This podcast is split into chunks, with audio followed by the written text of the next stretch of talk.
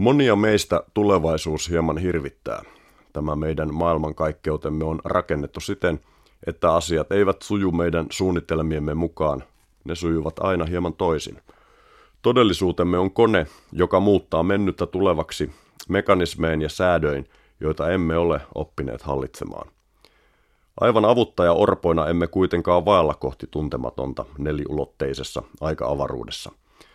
Helsingin yliopisto on jälleen julkaissut, kuten on tapahtunut jo vuodesta seitsemäntoistasataaviisi lähtien, vuotuisen oppaansa tulevaisuuteen.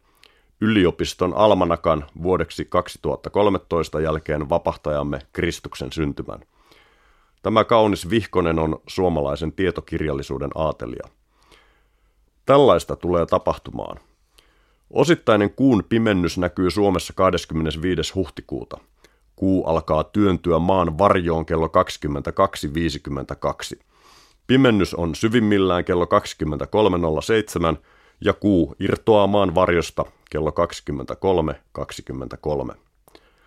Ahvenanmaalla vedetään lippusalkoon demilitarisoinnin ja neutralisoinnin juhlapäivänä kolmaskymmenes maaliskuuta. Saamelaiset liputtavat ensimmäisen saamelaisen valtiopäivämiehen Isak Saban syntymäpäivää viidestoista marraskuuta. Mutta sinäkin, kantasuomalainen, saat liputtaa näitä hienoja päiviä. Jokaisella suomalaisella on oikeus liputtaa kansallislipulla aina, kun hän näkee liputuksen aiheelliseksi, myös ensi vuonna.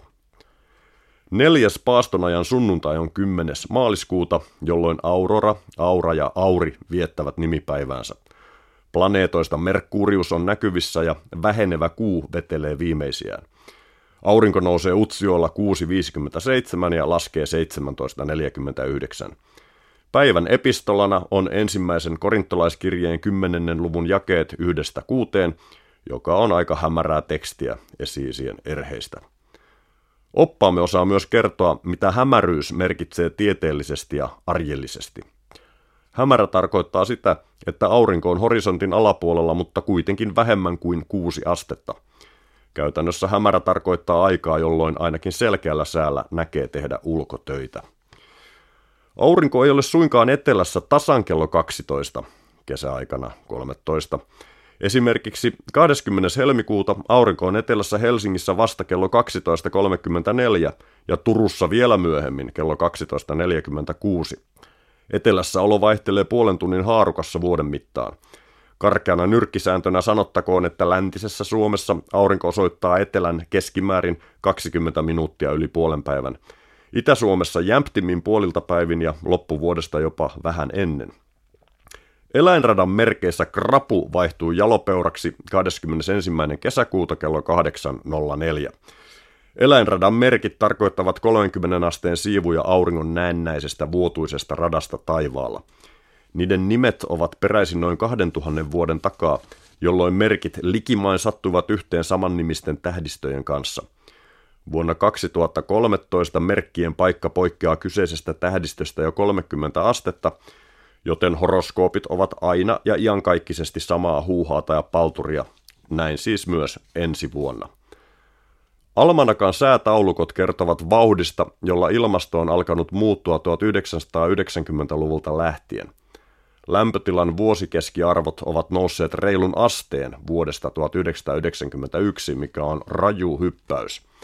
Vuotuiset sademäärät ovat lisääntyneet jopa kolmekymmentä prosenttia samalla ajalla. Radikaalisti muuttuvissa olosuhteissakin näyttäisi kuitenkin siltä, että alkukesästä kannattaa hakea lämpimiä uimavesiä Päijänteen rannolta Sysmästä.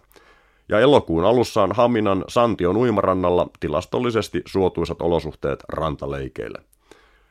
Luettelon markkina- ja toripäivistä vaikuttaa kattavalta. Maaliskuun yhdeksäntenä käynnistyvät potkukelkkailun äm äm-kisat Multialla, kuudes heinäkuuta vietetään Lopella perunankukkapäivää, ja sieltä ehtii hyvin Virolahden hapanvellimarkkinoille, jotka pidetään kolmastoista seitsemättä. Lopuksi almanakkamme ennustaa, että suomalaiset antavat lapsilleen entistä omaperäisempiä, täysin uudenlaisia ja jopa ainutlaatuisia nimiä vuonna kaksituhattakolmetoista. Hyvä niin. Jännittävää tulevaisuutta.